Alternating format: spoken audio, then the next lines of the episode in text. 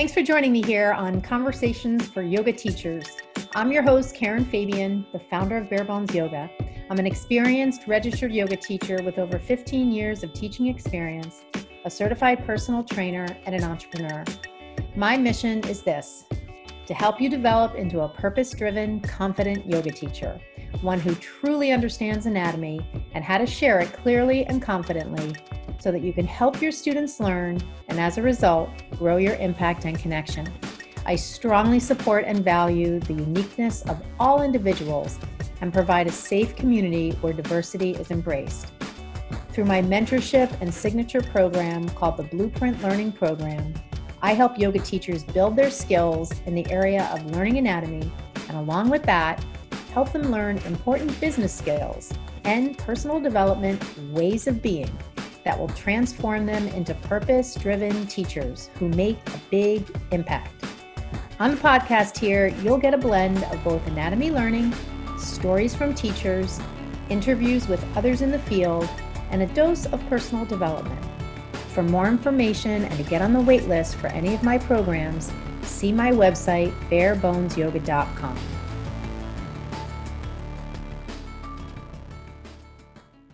Hi there. Welcome to Conversations for Yoga Teachers. I'm your host, Karen Fabian, and this is episode 207. So I am recording this on a very special day. It is Thursday, September 29th, and it's my birthday. I mentioned that in last week's podcast episode, and here it is. I record on Thursdays, they post on Mondays, and it's my actual birthday. And I'm having a really, really good day. And I want to thank those of you who have sent me little birthday wishes on Instagram or Facebook or email. I really appreciate it. And I'm feeling really great. I posted today a picture and I said 58 and feeling great. And that's really, really true. um, you know, it's sort of taken me some time to get to the place I'm at, just in terms of just my comfort level with myself. It's been a road, it's been a process and it will definitely continue to be.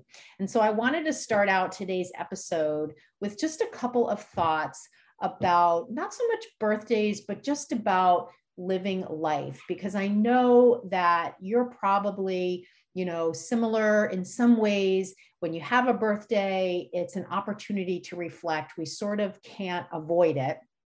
And I've definitely had some birthdays in my life where I've been in a bit of a slump or there's just been different things happening. Certainly, when I had a birthday during the pandemic, as all of us did, there were many different feelings I was having that particular September. Um, and this year, I have just a, a, couple of things that I wanted to share with you that really have not, they have for me to do with the fact that it's my birthday. However, they're just themes that I thought would be interesting to share that we can all contemplate applying to our lives at any point in time. You know, I think when you have a birthday, I know for myself, now that I am 58, I have a birthday and I the first thing I think about is literally my age. you know, so I'm like, "Oh my god, when I was a teenager, I thought 58 was like 100." Like if someone had said to me when I was 15, what do you think about somebody who's 58? I'd probably think, oh my God, that person is unable to walk, is, you know, really, really old and doesn't get out of the house. You know, of course, my perception of 58 is very different being 58. And it's not so much literally the number, it's just in my 50s. And I can remember when I was in my 40s, being in my 50s didn't sound like something I'd want to do. And now I just feel so vibrant and so healthy and so great and so comfortable with who I am that it sort of makes no difference to me what the actual number is. And part of the reason for that, and this is something that I've I've had to get sort of comfortable with. And I'm still, this is probably one of the things that I still want to work on more, getting more, more comfortable with the idea that I still have a lot of time. You know, I think, God forbid, uh, you know, in the absence of sickness or injury or accident, I will live another 50 years. And so when I think about that, I think, even if it's 40 years, that's still a shitload of time. and so, you know, one of the things on a personal level that I really want to do is travel. I want to go to Italy. I want to go to London. I want to go to the English countryside. I want to go to Paris. I've been to London and Paris in the past, but not in a very long time. I want to go to the Italian countryside, but I also want to go to Venice and Rome. I want to go to Greece. Um, those are the places on like my hot, hot list. And then there's a whole bunch of places in the United States I want to go. I want to go to Montana. I want to go to Napa Valley. I want to go to Sedona. You know, there's just so much travel I want to do. I honestly feel like I could take 12 months off and just travel, but I it's not super practical and I don't really think I I'm sort of built for that. And so some days I feel really anxious like when I was watching the Queen, Queen's funeral, rest in peace. Um, I thought, oh God, I just want to get on a plane tomorrow. Boston now has a direct flight from Boston to London. I just want to go to London. I'm feeling this pressure. And I think that, you know, those are some of my dreams. you know, I have a manifestation list, and one of the items is all the places I want to travel. You have your dreams. I have my dreams. And I think that sometimes we can get wrapped up in this idea that we don't have a, a lot of time or we don't have enough time. And especially as we get into our 50s, I know some of you listening are probably in your 50s, you might start to think, like, I'm running out of time you know those of you that are trying to um, you know maybe change your course maybe you want to teach full time and you're working full time or maybe you've just started your teaching journey and you're looking ahead and there's all these different things you want to do and you might think whatever your literal age is you might think uh, i don't have enough time. So i i just for me personally one of the things that i want to do better is be more comfortable with this concept of I have time. Now, having said that, there's a way to make time work for you, at least in my mind, there is, and there's a way to make time work against you. And it all has to do with habits. Habits, habits, habits. Go buy James Clear's book, Atomic Habits. Actually, I think I, I want to read that again.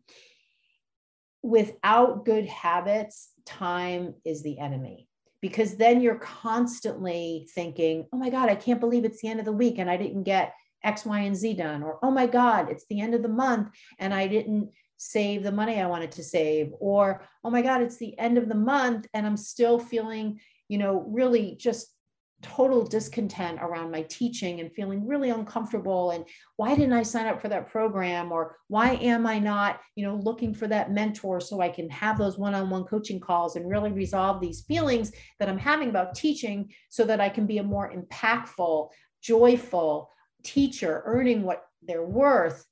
But i'm never doing you know why am i never doing those things and time is just slipping by? So whatever it is that you want to do the habits are what will create the momentum so you can do it. And I live this. I live this as part of me. I have so many habits that are not obsessive compulsive habits. They are habits that are grounded in things I want to do. I'll give you one, for instance, and this may apply to you as an area of your life that you want to tidy up, and that's around money.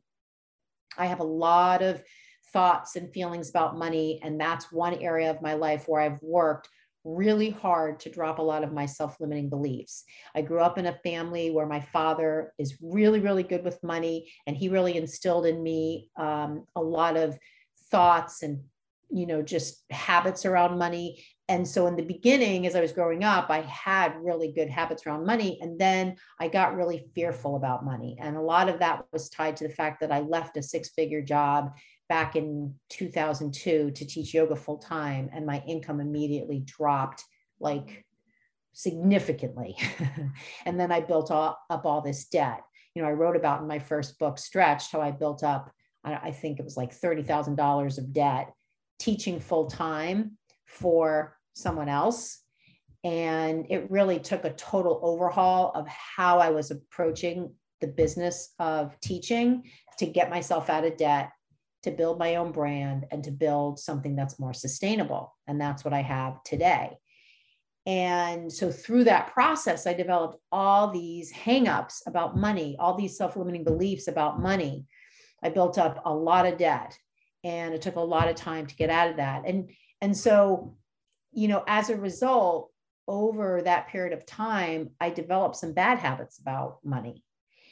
And even within the past five years or so, even though a lot of that's been resolved and I've worked really hard, uh, around that myself with mentors and coaches and and that and and an entrepreneurial program I'm in. I really have up leveled my attention to detail with my money uh, within the past six months. I actually have a money journal. And so every Monday, I sit down at my desk, which I have a separate desk for work and a separate desk for bill paying.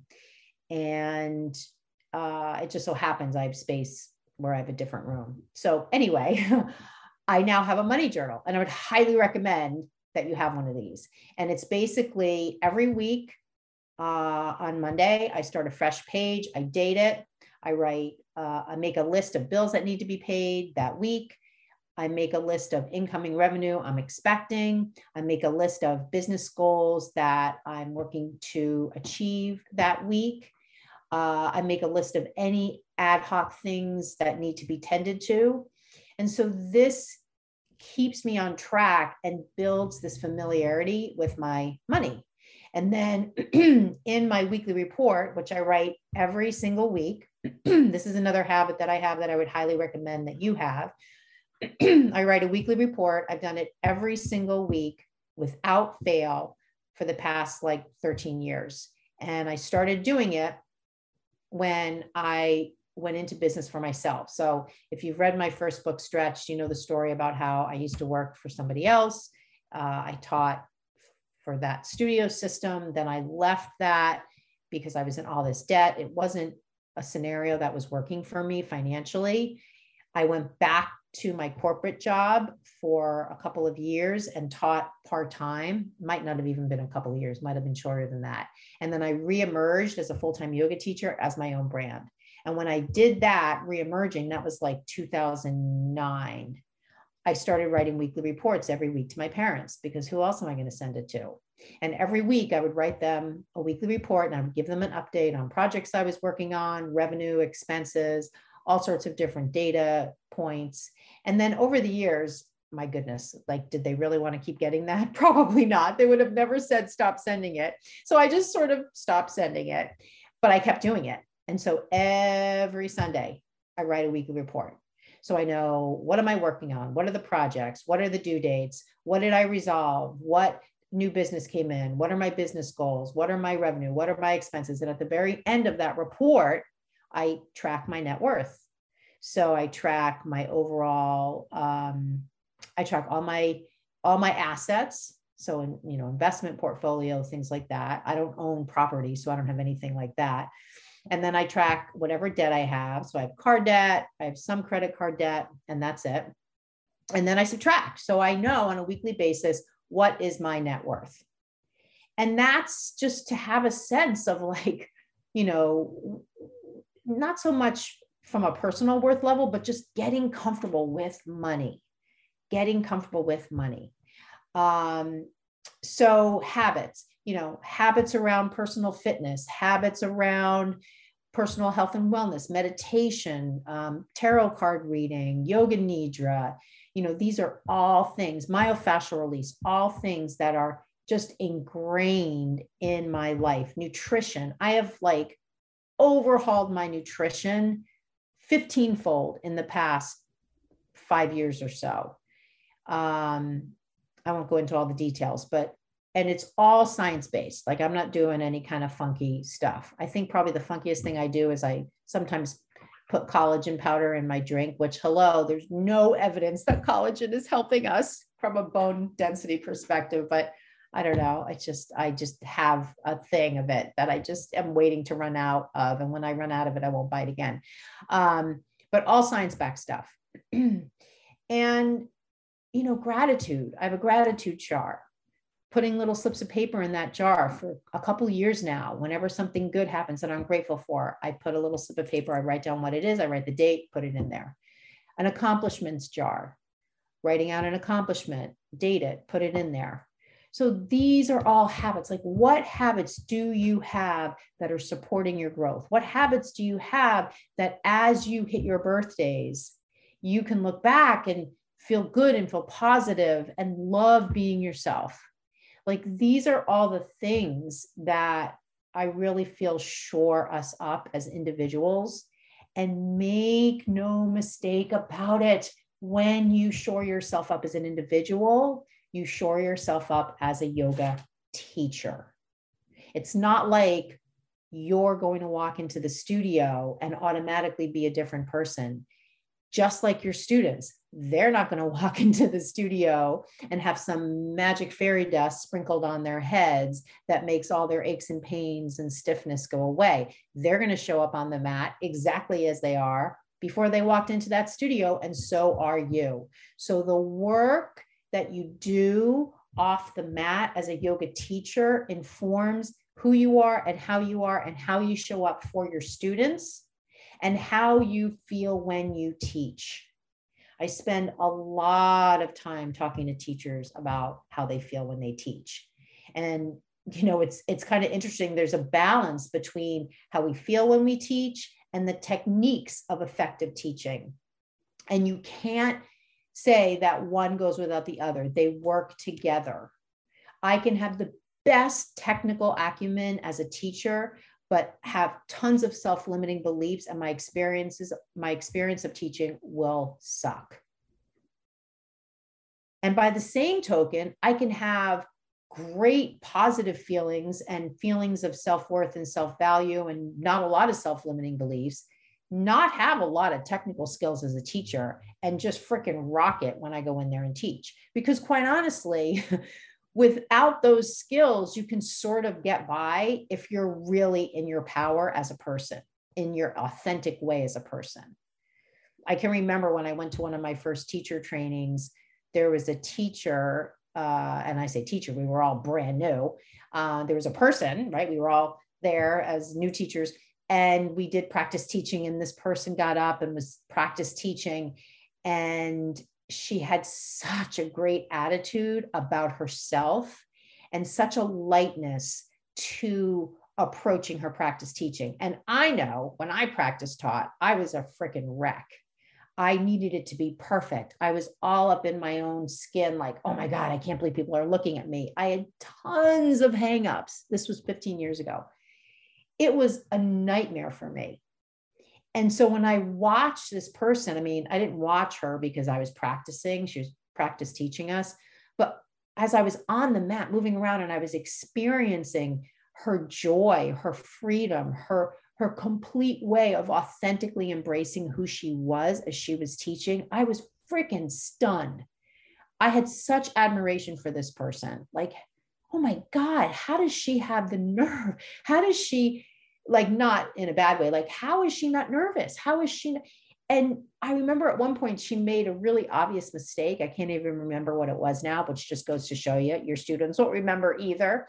But um, she made an obvious mistake and she laughed at herself, and we all laughed too.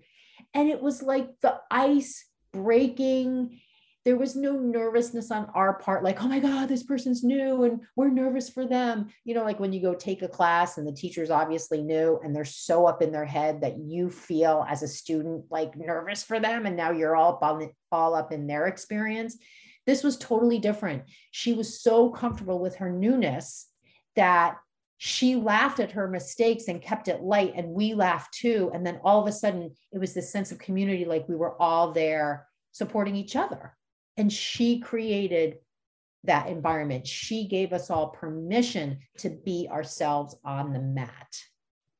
And that, in that experience, you know, I, I sort of hesitate to frame it this way, but she had power as a teacher, not power over us, but she empowered herself and she empowered us. And that was a magical moment that I remember today. And that literally was in 2002. So that's what I mean about the feelings you have as a teacher are so much of your experience. And the longer you delay seeing them clearly, working through them, the longer you'll delay your inevitable success as a yoga teacher, whatever you define success to be. And it's really, really hard to get at these issues by yourself because you just sort of circle the drain and just have your own internal id and ego and all of those remember those psychology terms like you can't really think yourself out of something like this you need a coach you need a mentor to be that objective sounding board and so that's what I love about working with teachers. I love being that objective sounding board so that they can start to see another way for whatever the issue is. So, you know, things like habit building really come to the forefront for me on a day like today, my birthday. Being grateful. I talked about that. Building good habits, living healthy. The other thing is knowing your values. What are your values? What do you value? What do you value in your life? What do you value about who you are as a person? What are the values that you won't compromise? You know, when you know what the lines in the sand are for you, it's no big deal when you have to, you know, kind of uphold your value. And so you could have values on family, values around health, values around, you know, so many different things.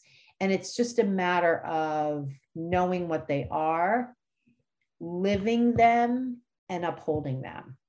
And um, you know, that's just another aspect that of life that comes to mind for me on a day where I'm feeling particularly, you know, thoughtful because because it's my birthday. So those are the different things I wanted to touch on, um, you know, to start out our conversation today. The next thing I wanted to talk about, I have two more topics. Um, the next thing I want to talk about, and this is going to touch on something that came up in a coaching call that I had with one of the teachers who enrolled in my program. And if this person is listening to this episode, it's going to be probably clear, um, you know, what this is about. And I'm not obviously going to share any names, and it's all going to be very kind of um, it could it could be something that could apply to anybody and in fact i have heard this from other teachers. So even if you're out there and you're hearing this i want to number one acknowledge you as a teacher for sharing this with me. And number two as you listen to this even if you're not the person that shared this with me in our coaching call if you have feelings like this and you're beginning to um, to recognize them, it takes courage to do this. And so that's part of, and it takes insight. Um, and so I want to acknowledge you as well. So the idea, I want you to sort of imagine, imagine you're teaching a class. I'll give you a scenario and that'll lead us into the discussion. Imagine you're teaching a class and you look out there into the room and there's, I don't know, let's say there's 20 people and you notice a couple of people are are not in alignment. Their poses are kind of you know all over the place. Maybe you chatted with them before class and you know that they're beginners. Maybe you've never seen them in your class before so you assume they're beginners. Maybe you just watch how they move on the mat and you're guessing they're beginners. Or maybe it's an elderly person. I can remember one time i had a person in my class who was clearly clearly in their 70s or 80s surrounded by people definitely under the age of 50. And so, you know, you have that. That person is not going to show up on the mat the same way as someone who's younger, someone who's experienced in yoga. So whatever whatever the details are, just imagine you're teaching the class, you look out there in the room and you've got whatever avatar comes to mind. Maybe you've got the older person, you've got a couple people who are beginners. You have people who are clearly um, God, what's the way to frame this? It's not about not doing it right or not doing it perfect. And it's not even about struggling because struggling implies a certain um, a certain experience that I don't want to go down that road because I don't want to label the person's experience because as a teacher, I am not that person. So I don't know what that person's experience is. I may say, as I look at that person, oh, that person is struggling on the mat but they may not think they're struggling on the mat. They may think this is fucking awesome. I'm having an awesome time. So that's what I mean. And that's the topic I want to get into because as you look out and notice these students, and this relates to what we were just talking about feelings when we were talking when I brought up the topic of how you feel as a teacher. How does that make you feel? Or how do you feel? It doesn't make you feel this way. How do you feel when you're teaching a class and there's a, a handful of students who are, you know, kind of you know, I don't even want to say not keeping up. They're they're out of alignment. Their poses look different. Um, you know, they may be moving on the mat in a way that's different, not because they're intentionally changing the sequence. They're just, you know, maybe a new student. Because one of the things, and, and I have absolutely felt this way, that feeling of, oh God, like all of a sudden now all my attention is on that person that feeling of I want to help that person, that perception that that student is struggling, which, as I just said, is totally my labeling that person's experience. I don't know that that is how that person feels. That feeling like I want to help that person, you know, that that shift in me as a teacher that all of a sudden I'm now like sort of hyper focused on that person, sort of to the detriment of everybody else in the class. And so this gets us into a topic that really has to do with, you know, defining our role and our boundaries as a teacher. And there's different ways we can look at this. We can look at professional boundaries. So things like do you hang out with your students? What do you talk to your students about both before and after class? Do you get into their personal problems or do you just say hi? You know, there's all different things that have to do with professional boundaries. In this capacity, though, I'm talking about what are the boundaries that you have as a teacher that sort of define, and I, you know, dare I even say that clearly define what you are responsible for what you sort of have control over and what you don't. And in a way, you know, another way I can say it is how comfortable are you with mess? Like, how comfortable when you look out into the room and you see all these bodies moving, and yeah, you see a couple of people are sort of out of alignment, their poses aren't, you know, kind of quote unquote perfect. How comfortable are you with that? Are you able to toss out a couple of modifications in general to the room? And if those people take the modifications and do it, like put the knee down in crescent versus falling out of crescent, if they don't take that modification, is that a big deal for you? Or can you just sort of be okay with the mess? I can certainly say, for myself as a perfectionist, as a type A person, I, in the beginning of my teaching career was not comfortable with the mess. I really went to those students. I was really on those students. I really wanted to help those students. In fact, I was trained to go after those students. In fact, I can remember we were trained if somebody left the room, you go get them and have them come back in, which at this point, other than peeking my head out the door to make sure they weren't going to pass out, I would never, never ask somebody to come back in again. If they want to leave, they have agency over whether they want to stay or go so this is what i mean about you know what what are the boundaries and this other idea of what's our role and responsibility as a teacher? Because if we take on if we take on the experience of the student how they do the poses are the poses all in alignment? Are they you know poses that sort of fit the box of what we think they should look like. When we take all that on it's like having a backpack and every one of those things is a five pound weight. And then all of a sudden what's happening? You're going in to teach your class and you're wearing a backpack with 20 extra pounds of weight. So i want you to imagine if this is hitting home for you imagine taking off that backpack. Oh my god no more extra weight now, imagine yourself going in the room, teaching your class, seeing those students, throwing out a couple of modifications, and then just letting it be. Just letting it be. Just letting it be however it is and having that be okay without a worry that they're going to hurt themselves, without a worry that they're not going to like it, without a worry that they're going to think it's too hard, without a worry that you need to add more modifications right? Because all of that sort of makes it about you even though the intention behind it is totally pure and good and coming from a place of being of service. But it's taking on so much that you don't really have control over. You can only do so much as a teacher. So I would love to know if this resonates with you. So send me a DM on Instagram. Let me know if there's any element of this that hit home for you and what it was. And I would just encourage you, if this did hit home for you, to examine, because this relates to what I was just talking about earlier. What is it about who you are and how you are that relates to this type of teaching behavior? What is it about you, right? Because if this is the way you are as a teacher, let's now look at you in your life and see what ways is this showing up when you're just living your life? Are you a perfectionist? Are you really sort of on top of the other people that live in your house? So, like, do it this way, do it the right way. I can certainly say I'm sort of like that. I mean, Ben and I are the only ones here. We don't have kids. And there are a lot of ways that I like things to be done around here because I do a lot of the running of the house. And so I have a lot of systems, no surprise there.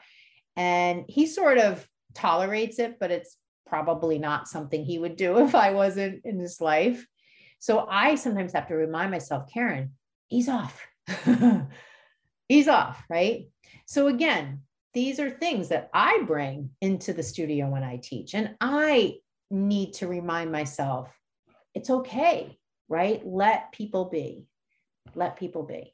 And it's always so interesting to me. It sort of reminds me of if you have that experience like I've had where you teach class and you feel like, oh God, that class wasn't that good.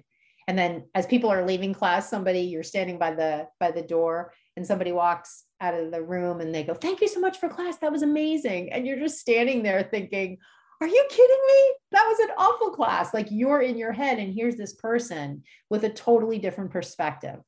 And that's because our experience is not their experience. But I know that sometimes when you're teaching, you swear that you know what their experience is, right? It's like you swear, and it's so not true. And that's why that headspace and where you are in your head when you teach is so important. And shifting our perspective, and this is what goes back to what I was saying before about working with a coach, shifting your perspective can be so life changing for you as a yoga teacher because it relieves you of that backpack. It relieves you of those fears. It relieves you of those pressures. And now it's like the path to self actualization. Now you're teaching from freedom, from authenticity, from presence, which is a very different experience for you. And it's kind of like when you're on a plane and they say, put your oxygen mask on first before you're going to help someone else. If you're going to go in to teach your class and you have no backpack with imaginary weights and you're free and you're authentic and you're in your true power as a person, you can help your students much better than the opposite scenario. So I would love to know what you think about this topic. Uh, send me an email, send me a DM, and let me know. So the last piece I wanted to share today uh, is about theming your classes. Last week's episode, we talked a little bit about, or I talked a little bit about uh, sequences. And one of the things that I, I think I neglected to mention in that episode, although I have mentioned it is in other episodes, is one of the one of the principles, it's not really a principle, but one of the approaches that I always suggest to teachers, along with really avoiding teaching from your own practice and just standing there and cueing people. Along with that is to really just teach a standard sequence and to have your standard sequence be the fundamental sequence that you teach, especially for the first couple of years, so that you can really get to know it well and not have to worry so much about what's coming next in the sequence, not have to bring in notes and all those sorts of things. And by the same token, I know that from talking to teachers, you know, so many times teachers will get hung up about teaching a standard sequence because they'll feel like it locks them into the same thing over and over again.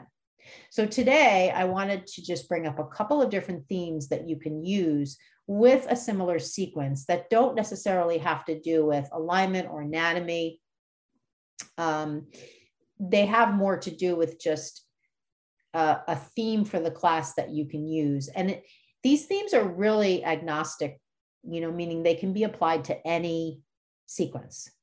So this is the sort of thing where you could have a similar sequence from class to class and simply change the theme, and it can really take on a very different feel. I go into this a little bit in my second book. I think I go into this in Structure and Spirit. So the first theme is foundation.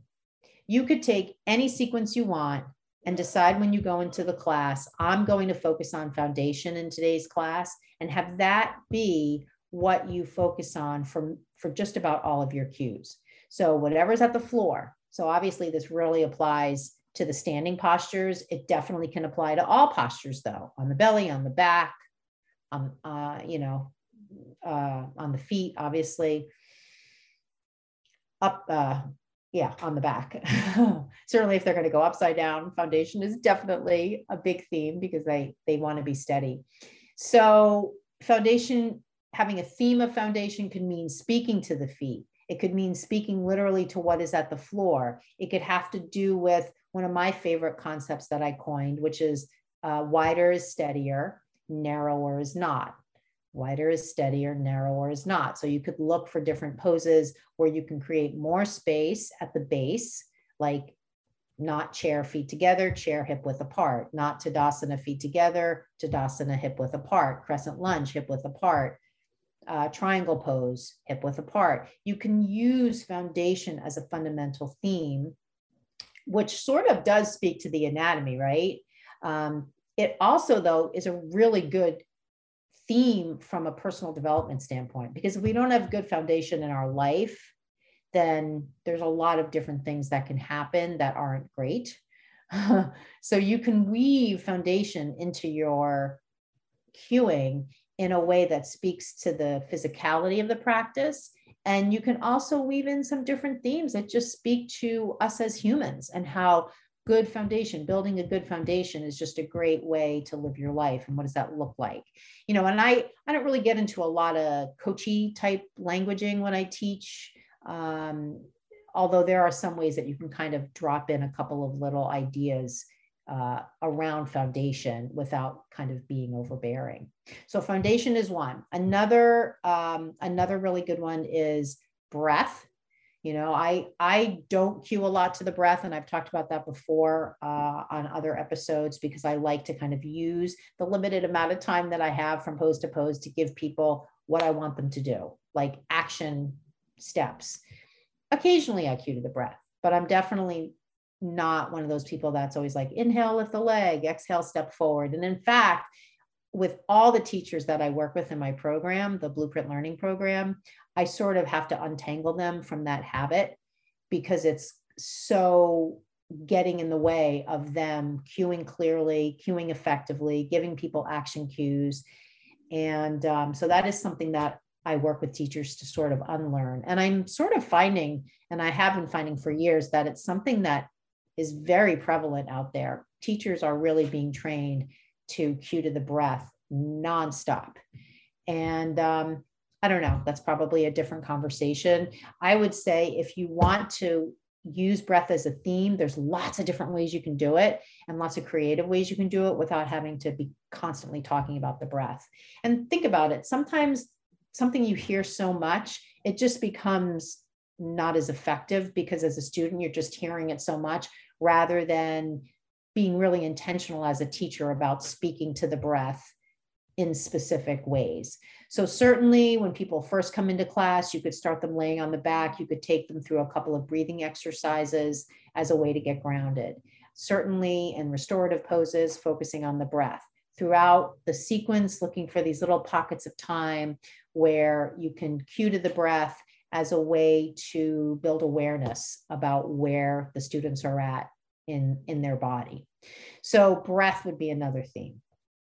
Another theme that you could um, use is just slower uh, pace and longer holds. So, that's a general theme. It sort of speaks for itself.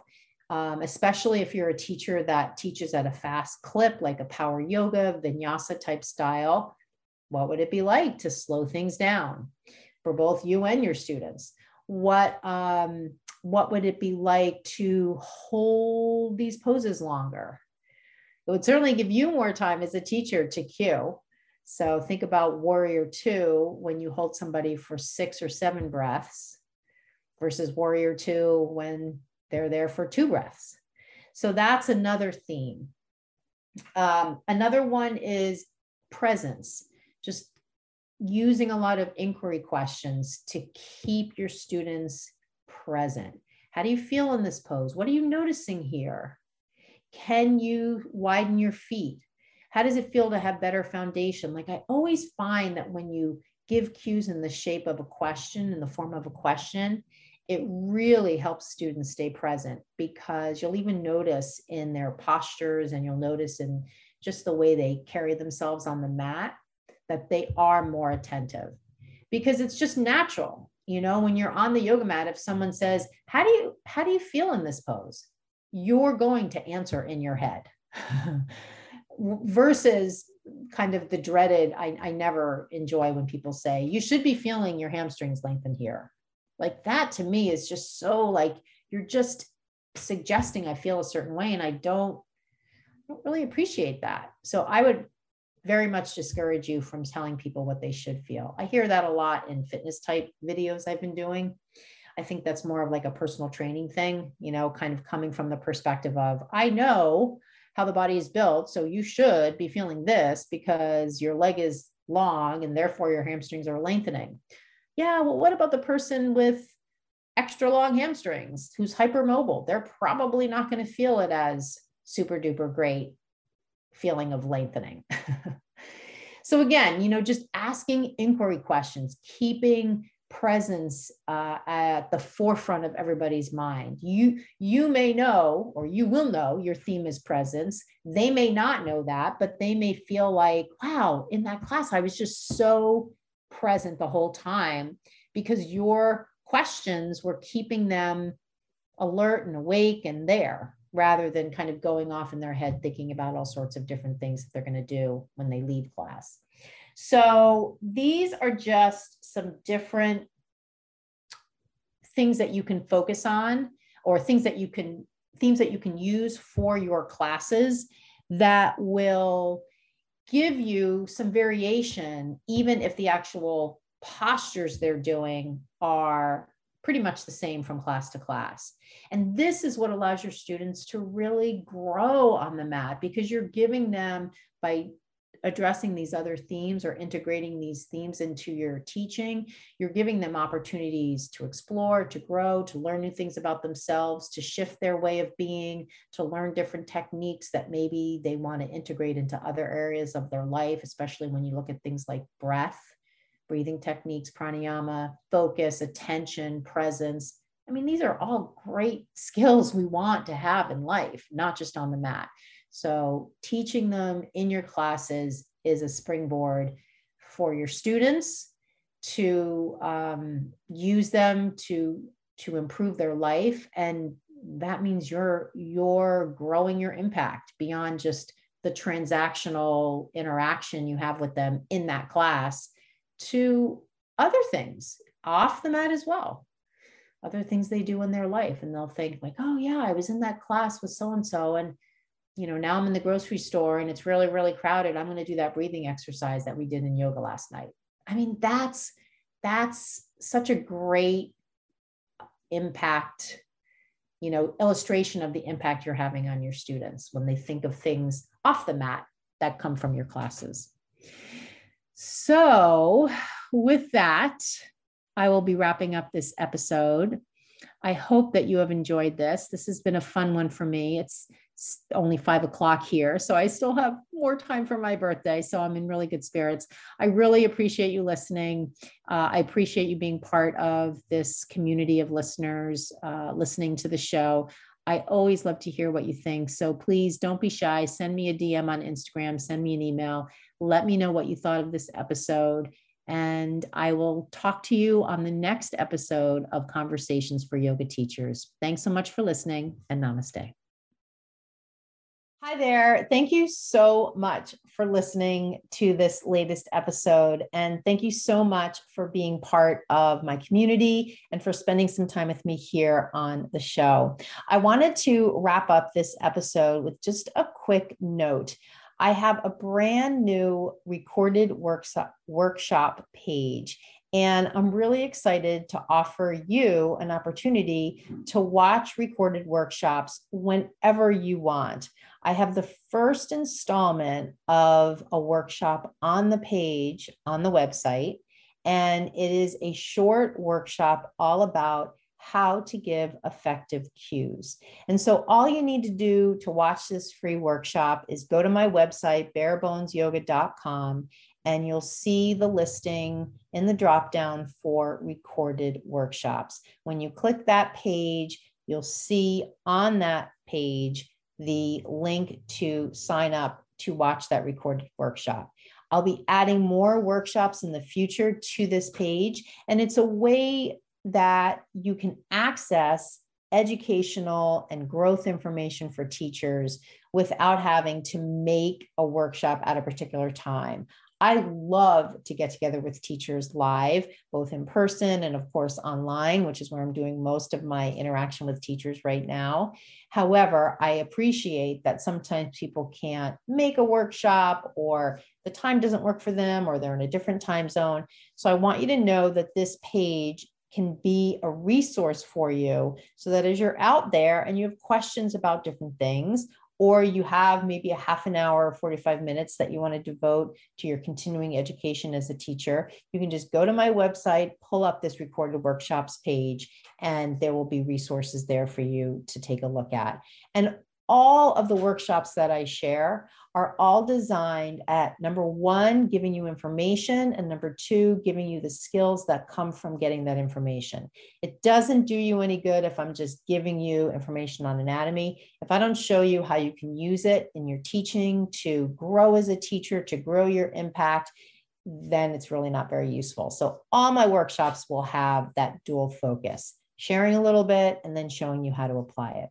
So I hope you'll check that out. If you have any questions or feedback, definitely let me know. Just send me an email, Karen at barebonesyoga.com. Thank you so much for listening to the show, and I look forward to hearing from you. Namaste.